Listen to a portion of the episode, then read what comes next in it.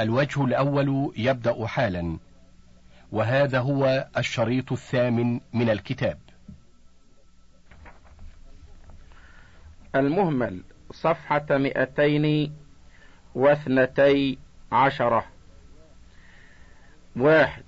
تعريفه: ألف، لغة اسم مفعول من الإهمال بمعنى الترك، كأن الراوي ترك الاسم بدون ذكر ما يميزه عن غيره.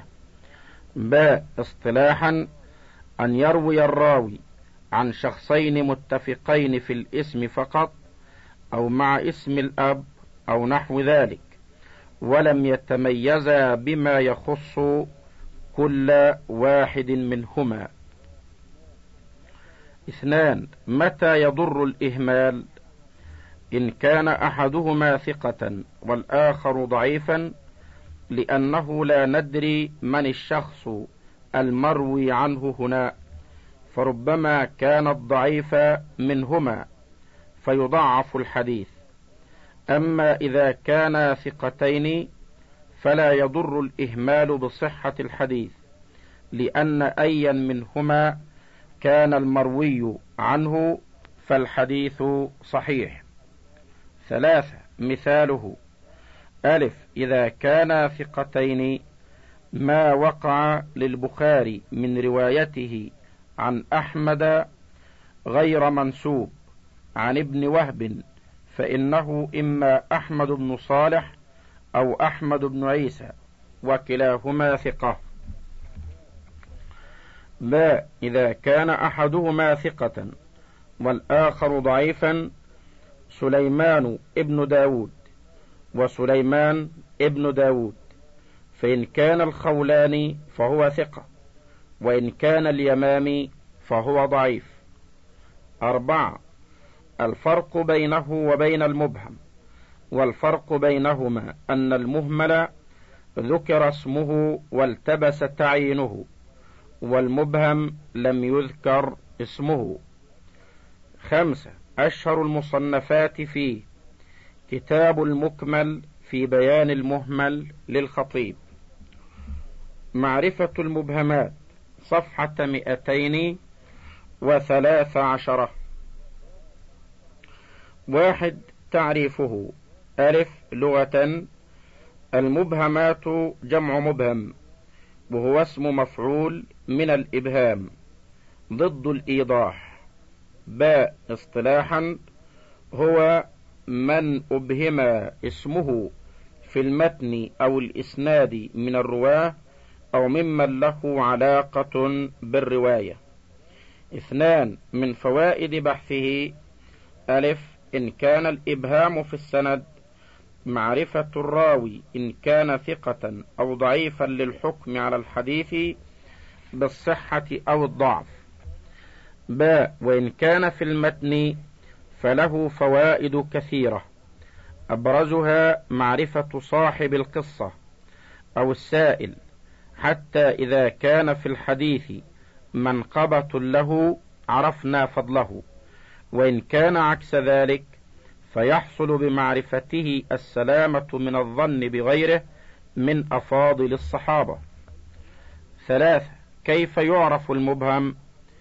يعرف بأحد أمرين: ألف، بوروده مسمى في بعض الروايات الأخرى. ب. بتنصيص أهل السير على كثير منه. أربعة. أقسامه: يقسم المبهم بحسب شدة الإبهام أو عدم شدته إلى أربعة أقسام، وأبدأ بأشدها إبهاما. ألف، رجل أو امرأة، كحديث ابن عباس أن رجلا قال: يا رسول الله، الحج كل عام. هذا الرجل هو الأقرع بن حابس. باء، الابن والبنت، ويلحق به الأخ والأخت وابن الأخ وابن الأخت وبنت الأخ وبنت الأخت، كحديث أم عطية في غسل بنت النبي صلى الله عليه وسلم بماء وسدر، هي زينب رضي الله عنها. جيم العم والعمة، ويلحق به الخال والخالة، وابن أو بنت العم والعمة، وابن أو بنت الخال والخالة، كحديث رافع بن خديج عن عمه في النهي عن المخابرة، اسم عمه زهير بن رافع، وكحديث عمة جابر التي بكت أباه لما قتل يوم أحد، اسم عمته فاطمة بنت عمرو. دال الزوج والزوجة، كحديث الصحيحين في وفاة زوج سبيعة، اسم زوجها سعد بن خولة، وكحديث زوجة عبد الرحمن ابن الزبير التي كانت تحت رفاعة القرظ فطلقها، اسمها تميمة بنت وهب. خمسة، أشهر المصنفات فيه. صنف في هذا النوع عدد من العلماء، منهم عبد الغني ابن سعيد والخطيب والنووي، وأحسنها وأجمعها كتاب المستفاد من مبهمات المتن والإسناد لولي الدين العراقي. معرفة الوحدان، صفحة مئتين وخمس عشرة. واحد، تعريفه. ألف، لغة الوحدان بضم الواو جمع واحد. باء، اصطلاحا هم الرواة الذين لم يروي عن كل واحد منهم إلا راو واحد. اثنان، فائدته معرفة مجهول العين ورد روايته إذا لم يكن صحابيا. ثلاثة، أمثلته. ألف، من الصحابة عروة ابن مضرس لم يروي عنه غير الشعبي، والمسيب ابن حزن لم يروي عنه غير ابنه سعيد. باء، من التابعين أبو العشراء لم يروي عنه غير حماد ابن سلمة. أربعة، هل أخرج الشيخان في صحيحيهما عن الوحدان؟ ألف، ذكر الحاكم في المدخل أن الشيخين لم يخرجا من رواية هذا النوع شيئا. باء، لكن جمهور المحدثين قالوا إن في الصحيحين أحاديث كثيرة عن الوحدان من الصحابة، منها واحد، حديث المسيب في وفاة أبي طالب، أخرجه الشيخان. اثنان، حديث قيس بن أبي حازم عن مرداس الأسلمي، يذهب الصالحون الأول فالأول، ولا راوي لمرداس غير قيس، والحديث أخرجه البخاري. خمسة، أشهر المصنفات فيه. كتاب المنفردات والوحدان للإمام مسلم. معرفة من ذكر بأسماء أو صفات مختلفة، صفحة مئتين وست عشرة. واحد، تعريفه هو راو وصف بأسماء أو ألقاب أو كنى مختلفة من شخص واحد أو من جماعة. اثنان، مثاله محمد بن السائب الكلبي، سماه بعضهم أبا النضر، وسماه بعضهم حماد بن السائب، وسماه بعضهم أبا سعيد. ثلاثة، من فوائده. ألف، عدم الالتباس في أسماء الشخص الواحد، وعدم الظن بأنه أشخاص متعددون. باء، كشف تدليس الشيوخ. أربعة، استعمال الخطيب كثيرا من ذلك في شيوخ، فيروي في كتبه مثلا عن أبي القاسم الأزهري، وعن عبيد الله بن أبي الفتح الفارسي، وعن عبيد الله بن أحمد بن عثمان الصيرفي، والكل واحد. خمسة أشهر المصنفات فيه: ألف إيضاح الإشكال للحافظ عبد الغني ابن سعيد، باء موضح أوهام الجمع والتفريق للخطيب البغدادي، معرفة المفردات من الأسماء والكنى والألقاب، صفحة مئتين وسبع عشرة. واحد: المراد بالمفردات أن يكون لشخص من الصحابة أو الرواة عامة أو أحد العلماء اسم أو كنية أو لقب لا يشاركه فيه غيره من الرواة والعلماء، وغالبا ما تكون تلك المفردات أسماء غريبة يصعب النطق بها. اثنان: فائدة معرفته عدم الوقوع في التصحيف والتحريف في تلك الأسماء المفردة الغريبة. ثلاثة: أمثلته: ألف الأسماء واحد من الصحابة أجمد ابن عجيان كسفيان أو كعليان، وسندر بوزن جعفر. اثنان: من غير الصحابة: أوسط ابن عمرو، ضريب ابن نقير ابن سمير. باء الكنى: واحد من الصحابة أبو الحمراء مولى رسول الله صلى الله عليه وسلم واسمه هلال بن الحارث. اثنان: من غير الصحابة: أبو العبيدين واسمه معاوية ابن سبرة. جيم الألقاب: واحد من الصحابة سفينة مولى رسول الله صلى الله عليه وسلم واسمه مهران. اثنان: من غير الصحابة: مندل واسمه عمرو بن علي الغزي الكوفي. أربعة: أشهر المصنفات فيه أفرده بالتصنيف الحافظ أحمد ابن هارون البرديجي في كتاب سماه الأسماء المفردة، ويوجد في أواخر الكتب المصنفة في تراجم الرواة كثير منه، ككتاب تقريب التهذيب لابن حجر. معرفة أسماء من اشتهروا بكناهم، صفحة مئتين وتسع عشرة. واحد: المراد بهذا البحث المراد بهذا البحث أن نفتش عن أسماء من اشتهروا بكناهم حتى نعرف الاسم غير المشهور لكل منهم. اثنان: من فوائده وفائدة معرفة هذا البحث هو ألا يظن الشخص الواحد اثنين، إذ ربما يذكر هذا الشخص مرة باسمه غير المشهور ومرة بكنيته التي اشتهر بها، فيشتبه الأمر على من لا معرفة له بذلك فيظنه شخصين وهو شخص واحد.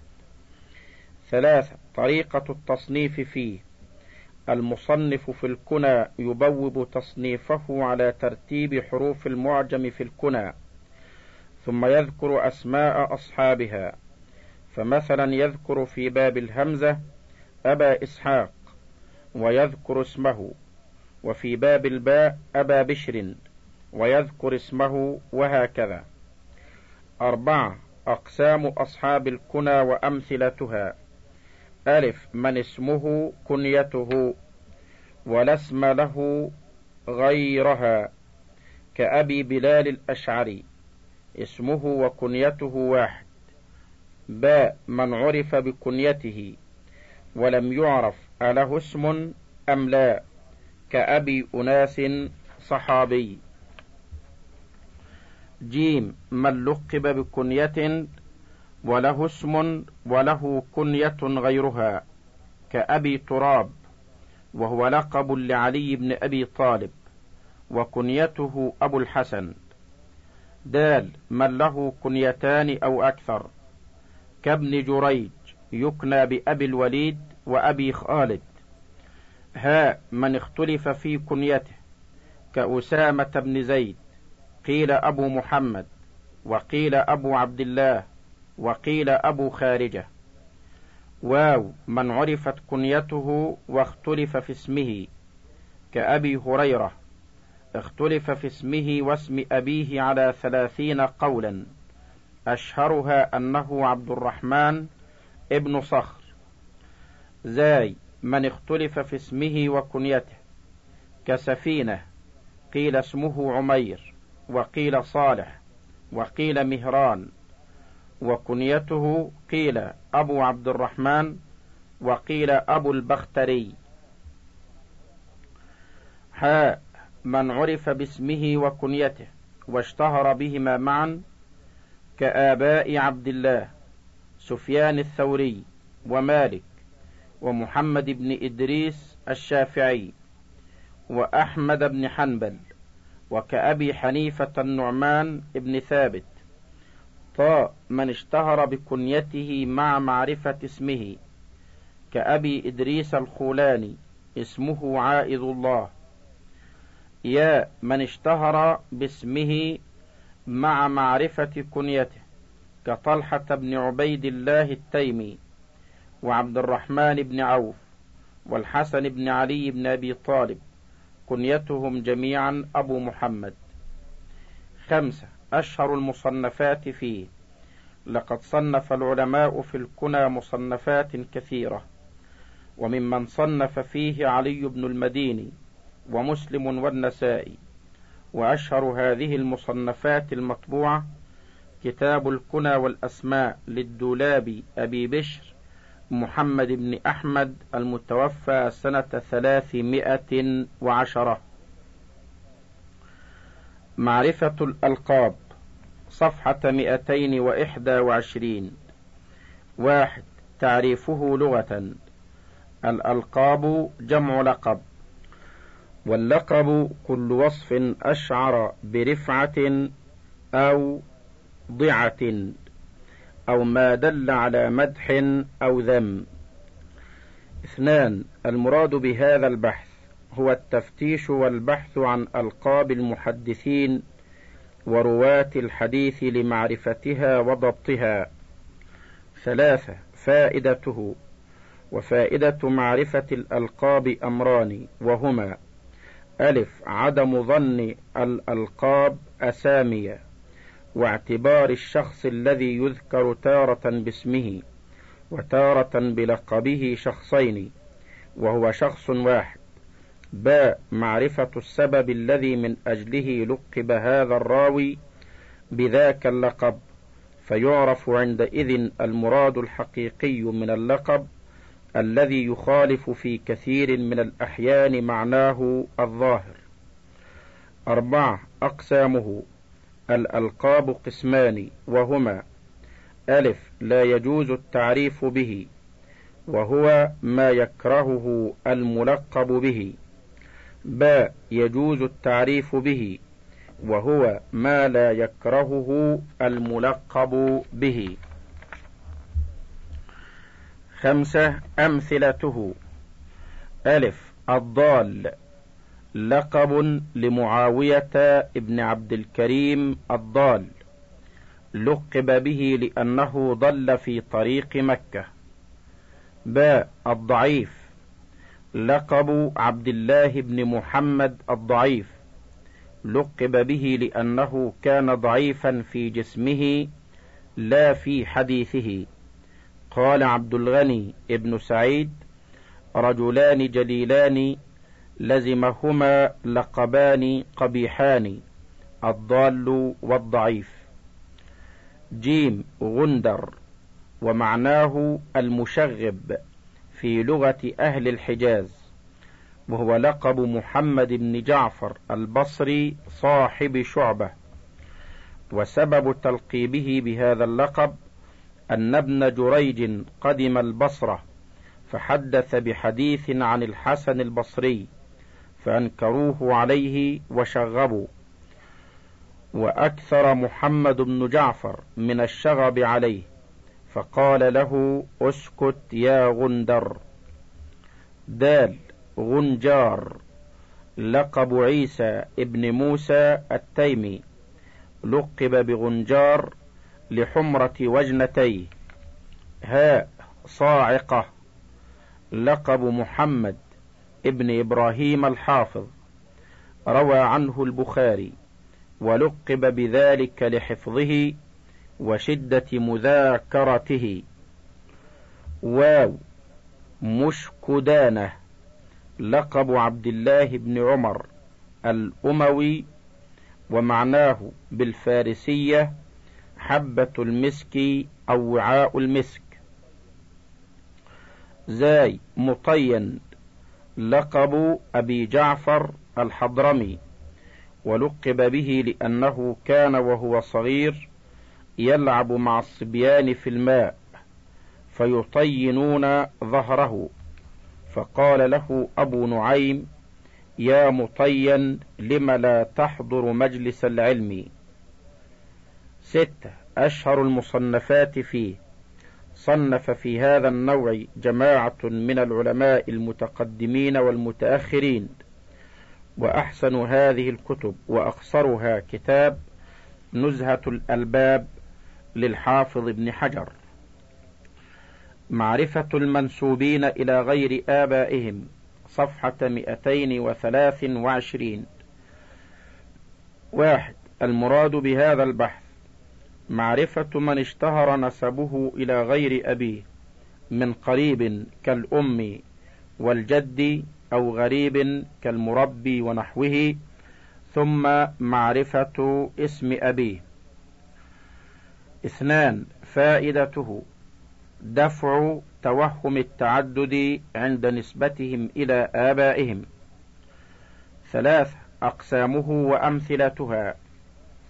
ألف، من نسب إلى أمه مثل معاذ ومعوذ وعوذ بنو عفراء وأبوهم الحارث، ومثل بلال بن حمامة أبوه رباح، ومحمد بن الحنفية أبوه علي بن أبي طالب. باء، من نسب إلى جدته العليا أو الدنيا مثل يعلى ابن منية، ومنية أم أبيه وأبوه أمية بشير بن الخصاصية، وهي أم الثالث من أجداده وأبوه معبد. جيم، من نسب إلى جده مثل أبو عبيدة ابن الجراح، اسمه عامر ابن عبد الله ابن الجراح. أحمد بن حنبل، هو أحمد ابن محمد ابن حنبل. دال، من نسب إلى أجنبي لسبب مثل المقداد ابن عمرو الكندي، يقال له المقداد ابن الأسود لأنه كان في حجر الأسود ابن عبد يغوث فتبناه. أربعة، أشهر المصنفات فيه، لا أعرف مصنفا خاصا في هذا الباب، لكن كتب التراجم عامة تذكر نسب كل راو، لا سيما كتب التراجم الموسعة. معرفة النسب التي على خلاف ظاهرها، صفحة مئتين وأربع وعشرين. واحد، تمهيد، هناك عدد من الرواه نسبوا إلى مكان أو غزوة أو قبيلة أو صنعة، ولكن الظاهر المتبادر إلى الذهن من تلك النسب ليس مرادا، والواقع أنهم نسبوا إلى تلك النسب لعارض عرض لهم من نزولهم ذلك المكان أو مجالستهم أهل تلك الصنعة ونحو ذلك. اثنان، فائدة هذا البحث، وفائدة هذا البحث هو معرفة أن هذه النسب ليست حقيقية، وإنما نسب إليها صاحبها لعارض، ومعرفة العارض أو السبب الذي من أجله نسب إلى تلك النسبة. ثلاثة، أمثلة. ألف، أبو مسعود البدري لم يشهد بدرا بل نزل فيها فنسب إليها. لا يزيد الفقير لم يكن فقيرا، وإنما أصيب في فقار ظهره. جيم خالد الحذاء لم يكن حذاء، وإنما كان يجالس الحذائين. أربعة أشهر المصنفات في الأنساب كتاب الأنساب للسمعاني، وقد لخصه ابن الأثير في كتاب سماه اللباب في تهذيب الأنساب، ولخص الملخص هذا السيوطي في كتاب سماه لب اللباب. معرفة تواريخ الرواه صفحة مئتين وخمس وعشرين. واحد تعريفه: ألف لغة تواريخ جمع تاريخ، وهو مصدر الرخى وسهلت الهمزة فيه. باء اصطلاحا هو التعريف بالوقت الذي تضبط به الأحوال من المواليد والوفيات والوقائع وغيرها. اثنان المراد به هنا معرفة تاريخ مواليد الرواه وسماعهم من الشيوخ وقدومهم لبعض البلاد ووفاتهم ووفياتهم. ثلاثة أهميته وفائدته، هو فن مهم. قال سفيان الثوري: لما استعمل الرواة الكذب استعملنا لهم التاريخ. ومن فوائده معرفة اتصال السند أو انقطاعه، وقد ادعى قوم الرواية عن قوم فنظر في التاريخ فظهر أنهم زعموا الرواية عنهم بعد وفاتهم بسنين.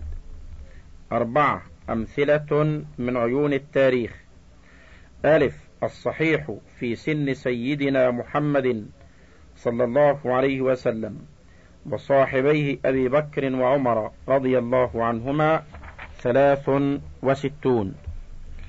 واحد وقبض رسول الله صلى الله عليه وسلم ضحى الاثنين لثنتي عشرة خلت من ربيع الأول سنة إحدى عشرة. اثنان وقبض أبو بكر رضي الله عنه في جمادى الأولى سنة ثلاث عشرة. ثلاثة وقبض عمر رضي الله عنه في ذي الحجة سنة ثلاث وعشرين. أربعة وقتل عثمان رضي الله عنه في ذي الحجة سنة خمس وثلاثين، وعمره اثنتان وثمانون سنة، وقيل ابن تسعين سنة. خمسة وقتل علي رضي الله عنه في شهر رمضان سنة أربعين، وهو ابن ثلاث وستين سنة.